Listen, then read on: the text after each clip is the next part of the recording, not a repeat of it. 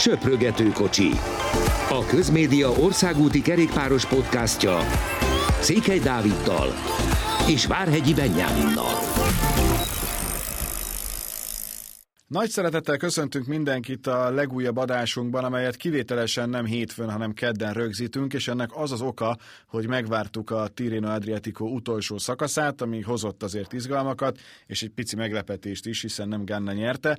Erről is beszélünk, de egy picit távolabbról nyitnék, onnan, hogy mennyire szerencsések vagyunk, hogyha sportszeretőek vagyunk, már pedig mi annak tartjuk magunkat, hiszen egy olyan időt élünk, és az elmúlt években, évtizedekben, még akkor is, hogyha Benny jóval fiatalabb, mint én, azért olyan nagyságokat figyelhettünk egyszerre csatázni, mint labdarúgásban Cristiano Ronaldo vagy Lionel Messi, kosárlabdában azért a LeBron James, Steph Curry azt szerintem kiemelkedő, és akkor még Harderről nem beszéltünk, vagy Durantről nem beszéltünk. Forma 1-ben látunk egy olyan korszakos zsenit, mint amilyen Lewis Hamilton, aki bár most a teszten nem kezdett jól a csapatával, de jó eséllyel hamarosan a valaha volt legsikeresebb Forma 1-es versenyző lesz, és szépen lassan eljutunk oda, hogy, hogy látunk egy olyan kerékpáros generációt, ami most kezd beérni. Tehát az elmúlt tíz év az, ha őszinte vagyok, egyszer volt egy Wiggins, egyszer volt egy Froome, egyszer volt egy Nibali, nem rossz, de, de amit most látunk, hogy Pogácsár, hogy Alaphilipp, hogy Van Der Poel,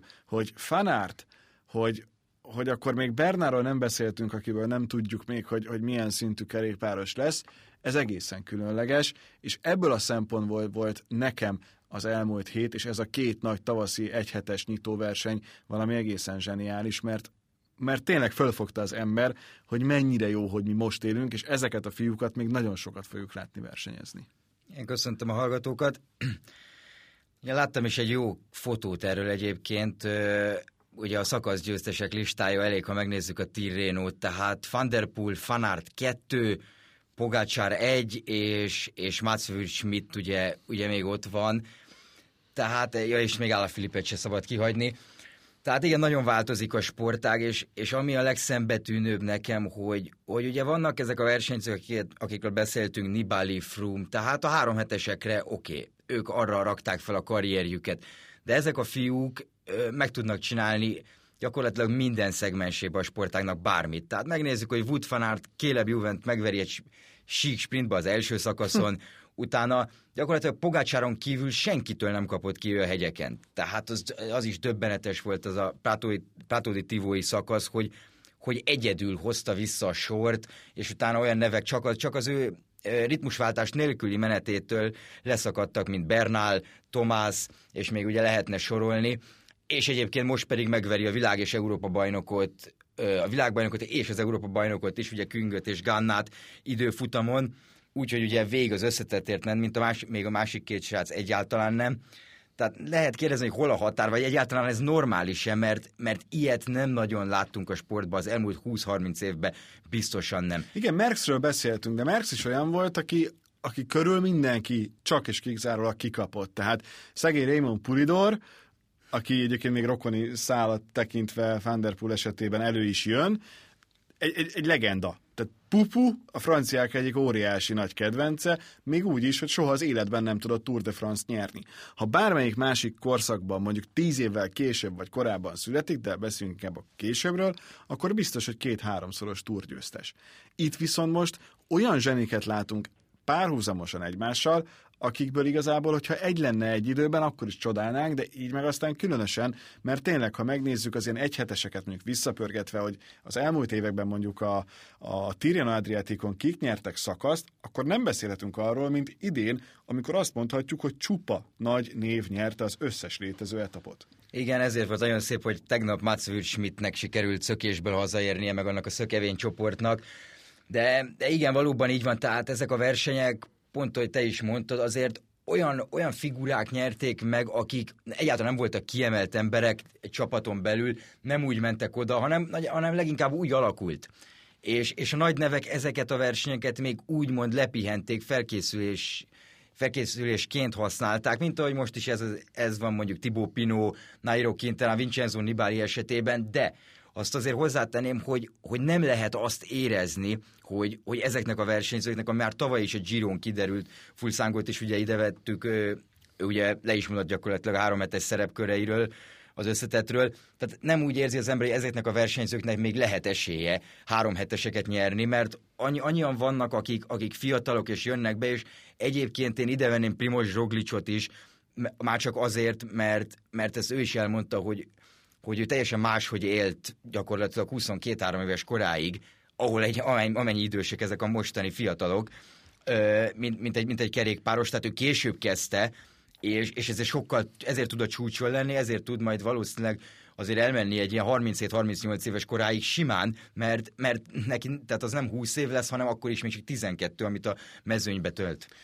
Ami még nekem különösen fontos, főleg a, a múlt hét történéseit figyelve, hiszen a, a Sky sikerei egy kicsit megint árnyékba kerültek egy bizonyos vallomás miatt. Erre most nem térnénk ki, mert inkább a sporttal szeretnénk foglalkozni, de, de akkor is ide vág, hogy nem egy csapat adja ezeket a versenyzőket. Tehát nem arról beszélünk, mint mondjuk Wiggins, Froome, Geraint Thomas esetében, hogy volt egy csapat, volt egy bizonyos rendszer, hogy most ez szabályos, nem szabályos, engem bevallom, jelen pillanatban ez abszolút nem érdekel, ha már lesz döntés, akkor majd értelemszerűen beszélünk róla, csak unalmas mindig ide kikötni, hanem nagyon sok csapat ad nagyon jó versenyzőt. A Jumbo, az Ineos, az UAE, a, tényleg sorolhatnánk, most az Alpecint is mondhatom, de ott igazából nem érzem annyira a csapatot, sokkal inkább érzem azt az Istenat, a tehetséget, ami, ami benne van uh, Van de ez még további meggyőződése szerintem az embernek afelé, hogy igen, ez különleges és történelmi, amit jelen pillanatban látunk. Igen, szerintem is nagyon, ilyen szempontból is nagyon jó felmegy a sportág, mert, mert ugye nagy, nagyon nagy a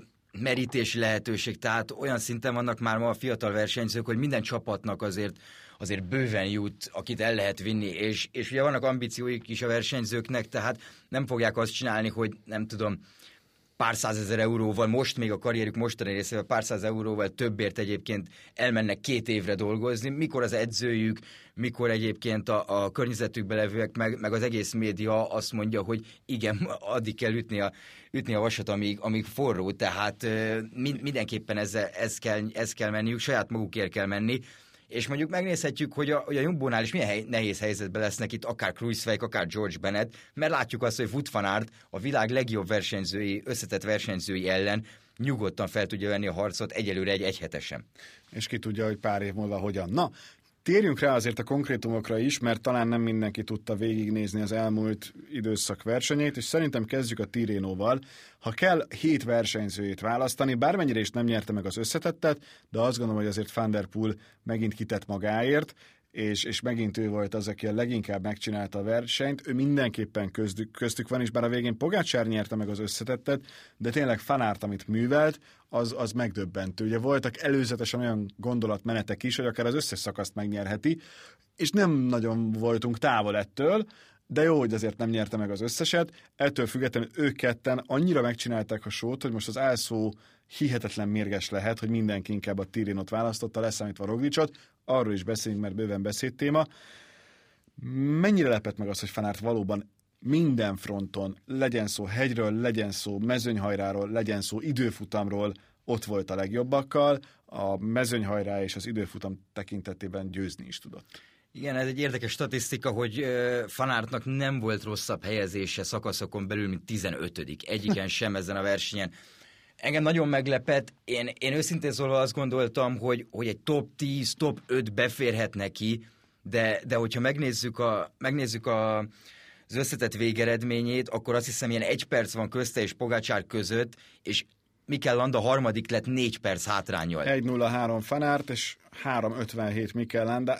Csak tényleg Egenbernál kapott 4 perc 13-at, Roman Bardé 5.50-et, Vincenzo Nibali 6.30-at, és Simon Yates, aki egész jól ment még az UAE körön, ő kapott 7.45-öt. Igen, tehát ez egy... És ebben az is benne volt, hogy egyszer csak volt egy hosszú hegyi szakasz, ahol gondolt egyet Mathieu van der Poel, mert fázott, elkezdett komolyabb tempót diktálni, és igazából frissítés közben lehagyott mindenkit, senki nem tudott utána menni, leszámítva Pogácsárt, aki majdnem utolérte, végül valahogy van der Poel beért, konkrétan elájult szint kis túlzással, a csoda, hogy egyáltalán be tudott gurulni, és tényleg csak a szíve vitte, de, de ez is kellett ahhoz, hogy Pogácsár meginduljon, de senki nem tudott vele menni.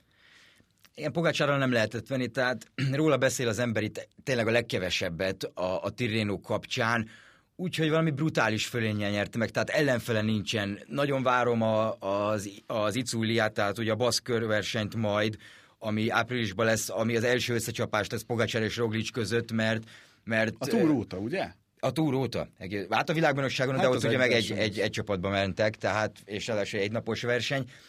Tehát ez egy nagyon, nagyon érdekes, mert, mert tényleg olyan dominancia, dominancia kezd kialakulni, amit Tadej Pogacsár csinál, így hirtelen, hogy, hogy nehéz vele mit mondani, tehát tényleg olyan, olyan emberek, senki nem tudja vele tartani a tempót. Tehát tényleg ott tartunk, hogy van egy Pogacsár, aki nagyon fiatal, és az összetett versenyeknek az első számú favoritja jelen pillanatban. Van egy fanárt, aki, aki most még ott nem tart ugye, hogy mondjuk Mathieu van der Poel után tudjon menni, de az összes többi szakaszon, hogyha éppen úgy érzi, akkor megveri Mathieu van der Poelt, meg mindenki mást is, aki abban a műfajban a legjobbnak számít.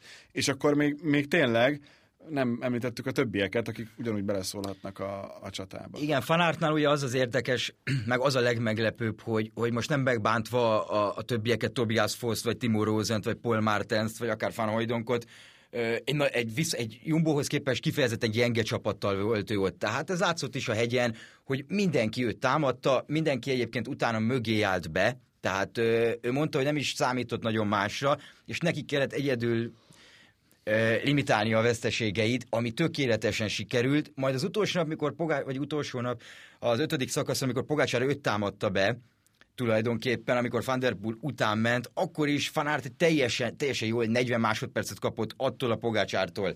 Ugye Van Der Poelnál ez azért más, mert, mert egyébként lehet, hogy Fanart tudott volna vele menni, csak Fanártnak az összetetre kellett mennie.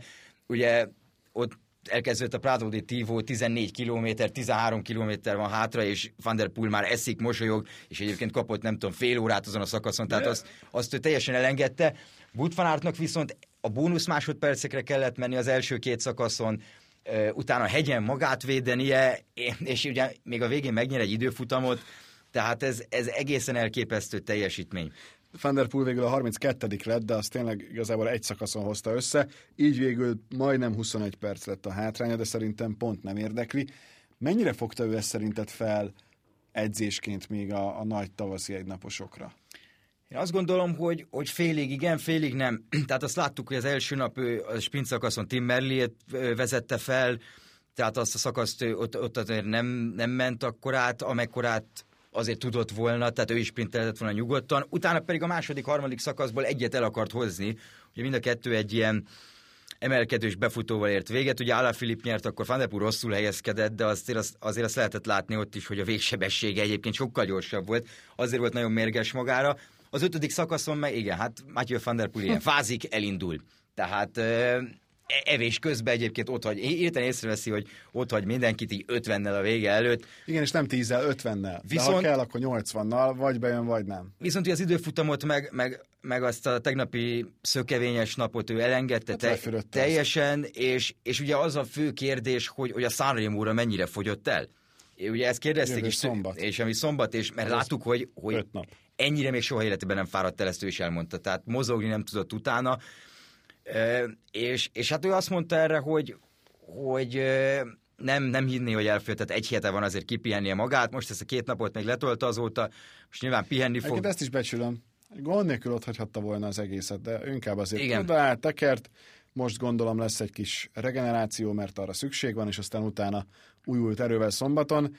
Apropó, az első olyan Sanremo lesz, amit az elsőtől az utolsó kilométerig közvetíteni fog az RCS, és így nem tudom, hogy Magyarországon ebből mennyi látható, szerintem sok. 12.45-től kezdődik azt hiszem Magyarországon a közvetítés. Hát akkor azért Ami sok. óriási, ugye, mert a Sanremo, hogy 300 kilométeres verseny, aminek az első 150 kilométerében semmi nem történik. Tehát, okay. Én azt hiszem egyszer közvetítettem Sanremo-t, amikor esett a hó, és megállították a versenyt, felszálltak a buszra, és utána később folytatták, úgyhogy az is egy szép, szép történet volt. Most nem olvastam, hogy ilyen lenne az időjárás, reméljük nem is lesz, de, de ugye az az első igazán nagy klasszikus, és még egy picit a Tirénóról beszélve, aztán elkanyarodunk a másik főversenyre, azért az az ötödik szakasz, hogy Kvátkowski írta, az, az valóban egy, egy hatodik monumentum szintén lehetne, és akkor már hétnél járunk a Strátéval együtt, de, de valóban az egy, az egy legendás etappán nőtte ki magát. Igen, sokszor mondtuk itt az idén, hogy, hogy eddig mi volt a legjobb versenynap az évben. Nem tudom, azért, hogyha, hogyha majd az év végén összesítjük ezeket és beszélünk erről, akkor én biztos vagyok benne, hogy top 5-ben mind a kettőnél benne lesz a Tirénónak ez az ötödik szakasza. Jó, ennyit erről.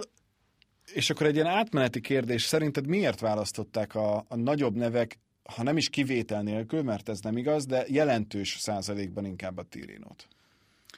Ugye a legnagyobb nevek leginkább azért szerintem, mert, mert gyíróznak. Tehát a hegyi menőkre gondolok elsősorban, most ugye Pogácsát leszámítva, tehát Quintana, Pino, Bernal, Nibali, ők, ők mind gyíróznak, nekik Fanárt ugye azért, mert, mert Roglic párizs választott, és ő pedig megpróbálta magát egy összetetben.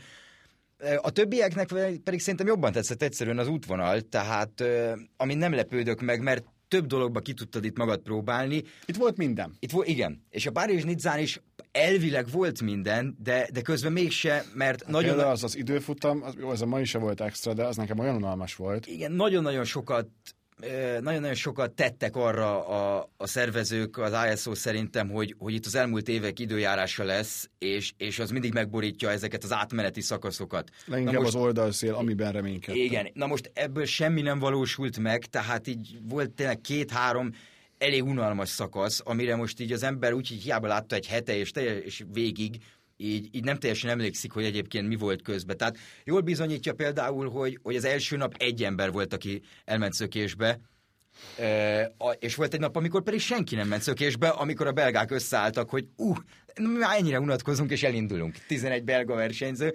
Tehát ez azért mutatja azt, hogy, hogy a Párizs Nizza az idén szerintem szerintem magasan, magasan a Tirino alatt volt. Egyértelműen, de volt emlékezetes pillanat. Ugye az is egy egyhetes verseny, március 7-én kezdődött és 14-én ért véget. Az első az egy síketap volt, azt maga biztosan meg tudta nyerni Bennett. A másodikon Pedersent megelőzte Szészból, az lehet, hogy van akinek meglepetés. Utána jött az időfutam, amit Bisseger tudott megnyerni elég komoly csatában és izgalmakkal, ott ugye a végén a század másodpercek döntöttek, ami azért bármennyire is nem egy nagyon hosszú időfutam, de 14,4 km után azért komoly meglepetés. Igen, az egy nehéz időfutam volt, nagyon kanyargós volt a pálya, tehát ott nagyon kellett koncentrálni, és egy emelkedős vége volt. Ez egy nehéz, nehéz, nehéz pálya volt, sokkal nehezebb, mint a Tirénon. És akkor onnantól kezdve jött Roglic ideje, ugye nyerte a negyedik szakaszt, megelőzve Sachmánt, és Utána volt egy, egy 200 kilométeres, egy, fogalmazunk úgy, hogy inkább ilyen átmeneti szakasz, ahol Bennett bizonyította, hogy jelen pillanatban talán ő a legjobb sprinter. Azt lehet mondani a világon, nem nagyon érzem azt, bár lehet, hogy Fanárt őt is megverné, hogyha egy az egyben neki csapnának, és lehetséges, hogy ezt mondjuk szombaton meg is tapasztaljuk. Majd megint jött egy olyan szakasz, ahol Primoz Roglic bizonyított, mert ő is minél többet nyerni szeretne. A hetedik etap volt a legemlékezetesebb, hiszen ott nagyon nagy hátrányból Roglic megindult, és a végén Gino Médert megelőzte, két másodperccel megverte, amiért nagyon sokan elkezdték őt kritizálni, hogy miért nem adta oda ezt a szakaszgyőzelmet. Neked erről mi a véleményed? Igen, erről mindenki erről beszél, hogy, hogy utána ami történt a következő szakaszon, az karma, meg nem tudom. Én megmondom őszintén, ebben nem hiszek. Ja, akkor mondjuk el, a következő szakasz, bukik, megállnak, bevárják, még egyszer bukik, akkor már nem várják meg, és emiatt elveszíti az összetettet, ami amúgy biztos, hogy az övé lett volna, mert, mert egyedül még ő sem tud. A csapata sem ment vissza érte, azt sem értem, hogy miért, de erről majd kicsit később bővebben. Először ezt, hogy te a helyében mit csináltál volna. Én biztosan nem engedtem volna el, tehát ezen, ezen szerintem nincs is mit vitatkozni. Tehát Roglicért dolgozik az egész csapata, egész nap. Nem azért dolgoznak, hogy egyébként, egyébként ne induljon el, amikor ő el szeretne, és egyébként ne, szeret, ne, ne akarjon plusz időt adni a riválisainak. És, és Gino Méder is ezt mondta, nyilván, amikor, amikor 50 méter a vége előtt előznek meg, úgyhogy egész napos szökésben vagy benne, akkor igen, elsírta volna magát legszívesebben, még intett is Roglicsnak nagyjából, úgyhogy ez miért? Igen. De, de utána elmondta, hogy egyszerűen erősebbnek kell lenni. Tehát ez ennyire egyszerű, Egyébként vicceseket mondott Méder, mert, mert azt mondta akkor, hogy amikor Roglic úgy jött el mellette, mint egy repülőgép, és azt hitte, hogy meg fog fázni, tehát olyan tempóban jött Roglic, de, de egyértelmű, hogy, hogy Primoz Roglic is nyerni akar, főleg a, főleg a tavalyi túr után azért nagyon-nagyon fontos, hogy, hogy minél több önbizalmat szerezzen, még akkor is, ha nem tört meg, egyáltalán nem tört meg attól, de de látszik, hogy, hogy ezt a keselyű mentalitást egyébként magával kell vinni, nem szabad engedni senkinek semmit. Ami, ami, van, ami, ami a csövön kifér, az hoznia kell neki is. Én azért gondolom, hogy ezt így kellett csinálnia, mert tavaly miután elvesztette a, a Tour de France-t óriási előnyből azon a legendás szakaszon az időfutamban Pogacsárral szemben, akkor kapott egy olyan bélyeget, hogy na a nagy vesztes. Innen hogy lehet kikapni? És ő most folyamatosan bizonyítja, hogy nem az. Bizonyította akkor, amikor Alaphilipp túl korán ünnepelt, és ő nyert végül, bizonyította utána a Vueltán, ahol szintén meggyőző volt, és megszerezte újra a piros trikót, és ezen a héten is bizonyította. Oké, okay, hogy utána pehes volt, kétszer bukott, ilyen előfordul, egyébként elég komoly sérüléseket is szenvedett, tehát azért az a karja, csuk, kulcscsontja az nincsen a legjobb állapotban, de, de még akkor sem állt meg, nem szállt be a kocsiba, hanem megpróbált visszajönni, ahogy a legnagyobb bajnokok is megpróbálnak visszajönni. Rendben van, nem sikerült, de ez a győztes mentalitás, amit neki bizonyítania kell, hogy igenis ezzel ő rendelkezik, és ehhez meg az kell, hogy minden ilyen lehetőségre lecsapjon. Ahogyan Wout van Aert is lecsap a másik oldalon, vagy Mathieu van der Poel is lecsap, hogyha éppen arról van szó, de mondhatjuk Alaphilippet is. Ez a nagy négyes, ez szerintem tényleg a következő időszak kiemelkedő négyese. Oké, okay, Alaphilipp egy picivel idősebb a, a többieknél, tehát ő nem lesz olyan sokáig, de, de még azért neki is van néhány jó éve. Én még azt is megkockáztatom, hogy lehet, hogy mind a kétszer meg kellett volna várni másnap, de, de ez meg már olyan, hogy elfogadom, hogy figyelj, egyszer megvártuk, most az, az nem működik, hogy ez az ember itt esik kell, és akkor nincsen verseny. És így nyert végül Sakman, ezt is mondjuk ki, hogy ezzel megvédte a címét, mert senki nem a győztesről beszél, bármennyire is ő a győztes, és Roglic pályafutásában nem lesz ott a végén a, a sárga trikó erről a Párizs Niczáról. Igen, de azt gondolom, hogy ez a Párizs Nicza, tehát látva az egész hetet, meg Roglic is első versenye volt idén, látja azt, hogy egyébként tényleg brutálisan erős, tehát Oké, okay, most egy hétig, másfél hétig nem biciklizik, mert, mert olyan, olyan horzsolásai vannak, meg, meg a válla nincs rendben, de, de azt gondolom, egy nagyon pozitív visszajelzés volt ez neki a formájáról, tehát ö, sokkal többet fog neki érni az, mint, mint mondjuk egy, egy, ez a sárga trikó, úgy, ahogy Sákmán megszerezte, aki egyébként nagyon szépen elnézést kér gyakorlatilag. A Párizs Nincs egyébként az idei alapból is egy ilyen túlélő verseny volt, tehát az első nap Ricsiport, utána Tao Gegenhardt. Kulacs, kulacsban, ezt ne felejtsük el. Igen, Ricsi Port is egy kulacsban, Tao Gegenhardt is kibukott, Godú is kétszer bukott egyébként, ő is nagyon rossz állapotban van, és remek formában jött erre a versenyre. Közmédiás műsor volt, úgyhogy maradj talpon, itt teljesen jól, Igen. jól, jól működő cím lenne erre az egész hétre, mert tényleg arról szólt, hogy aki nem bukott, és viszonylag jó helyen, az nyert. És egyébként Sakmánnak volt egy defektje 7 kilométerrel az utolsó szakasz kezdete után, amikor senki nem várta meg őt. Tehát a Bora hozta őt vissza. Utána Roglic elesett először, megvárta őt a mezőny, majd a második bukásánál már egyébként nem, nem várták meg. Miért nem várta meg szerinted a Jumbo? Nagyon sok dolog van, ami lehetett. Alapból ez az iratlan szabály, hogy akkor a sárga trikóst megvárjuk, rendben van, egyszer megtörtént, de 25 km a szakasz vége előtt már megy a verseny. És el tudom inni, hogy a Bora, az Astana egyébként a szakasz győzelemre mentek rá. Plusz, ami még nagyon érdekes, hogy a versenyrádió, amit Twitteren lehet követni, azt írta ki, hogy Roglicnak egyébként technikai problémája van.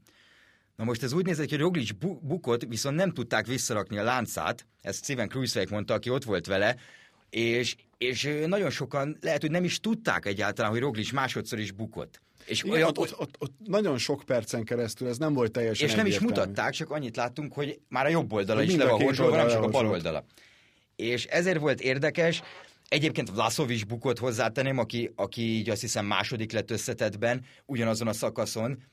Tehát, és mindenki a lejtmenetben, ami szintén nagyon érdekes, mert Sakmán már mondta is, hogy nagyon-nagyon veszélyes volt ez a lejtmenet, úgyhogy nem volt eső napos idő, Ugye emlékezhetünk rá, hogy ez a tavalyi túron is használt lejtmenet, az első szakaszon, amikor Tony Martin ö, gyakorlatilag egyedül neutralizálta azt a szakaszt, mert mondvá, hogy ez életveszély. Akkor azt hittük, ez eső miatt, vagy olaj miatt, de most is azt mondták a versenyzők, Roglic is kétszer ott bukott, Sakmánnak is ott volt problémája, tehát egy kifejezetten veszélyes pálya volt, de szerintem, hogyha tudták, hogy bukott, akkor sem lenne probléma, hogy másodszor nem várták meg Roglicot. Tehát tényleg egyszer megvárták, rendben, a kerékpársportnak az is része, és lehet, hogy könnyű innen a székből beszélni, de az is része, hogy egyébként a biciklin kell maradni. Persze. Abszolút. Tehát ez, ez, egy, ez egy, hogy is mondjam, ez egy tulajdonság, ami versenyzőkre. Ahogy látjuk, hogy Ricsi Port nem nagyon tud, Sepp Van Markéval van mindig valami itt-ott, vannak ilyen versenyzők. Igen, Ricsi Port ennek az eklatáns példája, hogy ott bizony mindig van valami baj, ezért volt extra ez a legutóbbi dobogója, még amit, amit el tudott érni így a pályafutása vége felé.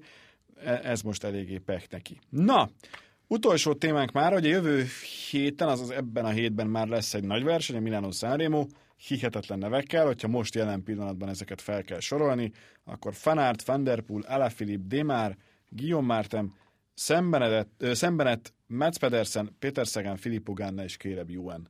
Ők így a legnagyobbak. Jó esél ott mezőnyhajrá van, mondaná az ember, aki mondjuk Kevendisen nőtt föl, meg, meg, meg a többi nagy sprinteren. Idén mennyire érzed azt, hogy már korábban mondjuk a pócsón eldől? Hát az a kérdés mindig a, a Sanremo, mert mostanában ugye kevesebb viszony, ilyen nagyobb méretű mezőnyhajrá volt. Az a kérdés, hogy a Csipresszán és a Podzsón merre fúj a szél. Tehát, hogyha szembeszél van, akkor azért a sprintereknek például egy szemberetnek sokkal könnyebb dolga lesz, vagy egy Kéleb Juvennek.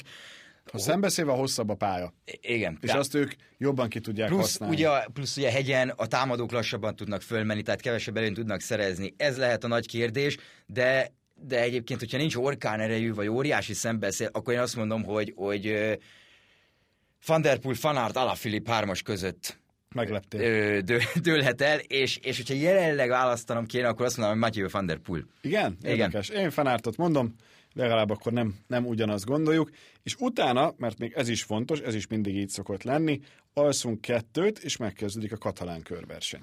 Így van, ahol, ahol szintén nagy nevek, tehát például Walter Attila. Igen, ezt szeretném kiemelni, hogy végre egy olyan, olyan verseny, ahol látunk újra magyar versenyzőt. Így van. Hát ugye a, a katalán körről azt, azt azért tudjuk, vagy, tud, vagy tudni kell, hogy, hogy nincsen benne sík nagyjából. Így lehet összefoglalni. Össze, igen. Nagyon röviden. Tehát egy brutálisan nehéz verseny, érződik azért már március vége, Reméljük az idő is, idő is már elég jó lesz, de, de tényleg ez egy nagyon nehéz verseny, és, és ez már ilyen sok versenyzőnek egyébként ez ilyen utolsó verseny, vagy utolsó előtti, mielőtt elmegy magaslati edzőtáborba, és, és, az évben, és, aztán... és utána jön a három hetes. Így bizony. Egy-két név csak Joao Almeida természetesen ott lett, Kruiswijk megy a Jumbo-ból, de TJ Van Garderent is megemlítjük már csak a múltja miatt is, egy végtelenül szimpatikus versenyző, szintén nem túl szerencsés, Péter Sagan, akinek muszáj gyűjteni a kilométereket, Richard Carapaz, akinek ugye ugyanez a feladata, hogy az ilyen többnaposokon bizonyítson, Chris Froome nekem továbbra is Hát ez az Izrael, ez egy nem túl jól sikerült projekt abból a szempontból, hogy összevásárolják a nagy neveket, akik kiöregedő félben vannak, és nem működik. Ez, egyszerűen. ez nagyon érdekes lesz, mert, mert egyébként nagyon jól mentek uh, Woods is és Dan Martin is Franciaországba, viszont jöttek is volna Tirinóra mindketten, de mind a ketten betegek lettek, nem koronavírus, hanem más betegség, de, de azért az nagyon vissza tudja vetni a formát, és egyébként rájuk kettőjükre kíváncsi lettem volna, mert például az a, az, az ötödik szakasz Woodsnak nagyon kedvezett volna, de hát majd meglátjuk őket a klasszikusokon. Frumba viszont én sem érzem egyáltalán, tehát ez egy nagyon nehéz pálya lesz, hogyha, hogyha tényleg el akarja kezdeni, hogy higgyenek benne igazán, akkor itt ezen a versenyen azért már, már kell alkotnia, és nem úgy, mint az UL túron, hogy de jó, bírta négy kilométerrel a hegyvég előttig. És ne felejtsük el, hogy Max Hirsch is bemutatkozik végre az UL csapatában. A híres, emlékezetes, teljesen váratlan átigazolásos történet után bizonyíthatja, hogy hol tart. A track pedig egy olyan sorral megy, ahol ott van Csikkóne, vagy éppen Brambilla, tehát nem a, a legeslegnagyobb nevek, de szerintem a track sok pozitív meglepetést szerez majd nekünk a héten. No, ennyi volt mostanra, így is jóval hosszabbak lettünk az átlagosnál, de ez egy ilyen hét volt, és azt kívánjuk magunknak, meg az összes kerékpárt kedvelőnek, hogy minél több ilyen legyen. Jövő hétfőn jövünk az újabb podcasttel, és előtte is még lehet, hogy lesz egy meglepetésünk, de azt nem kiabáljuk el, hogyha már valóban megvan, amire gondolunk, akkor utána arról értesítünk benneteket. Köszönjük szépen, hogy hallgattatok, tegyétek ezt minél sűrűbben, iratkozzatok fel ránk, ahol csak lehet. Szép hetet, sok kerékpározást nektek, sziasztok! Köszönjük, sziasztok!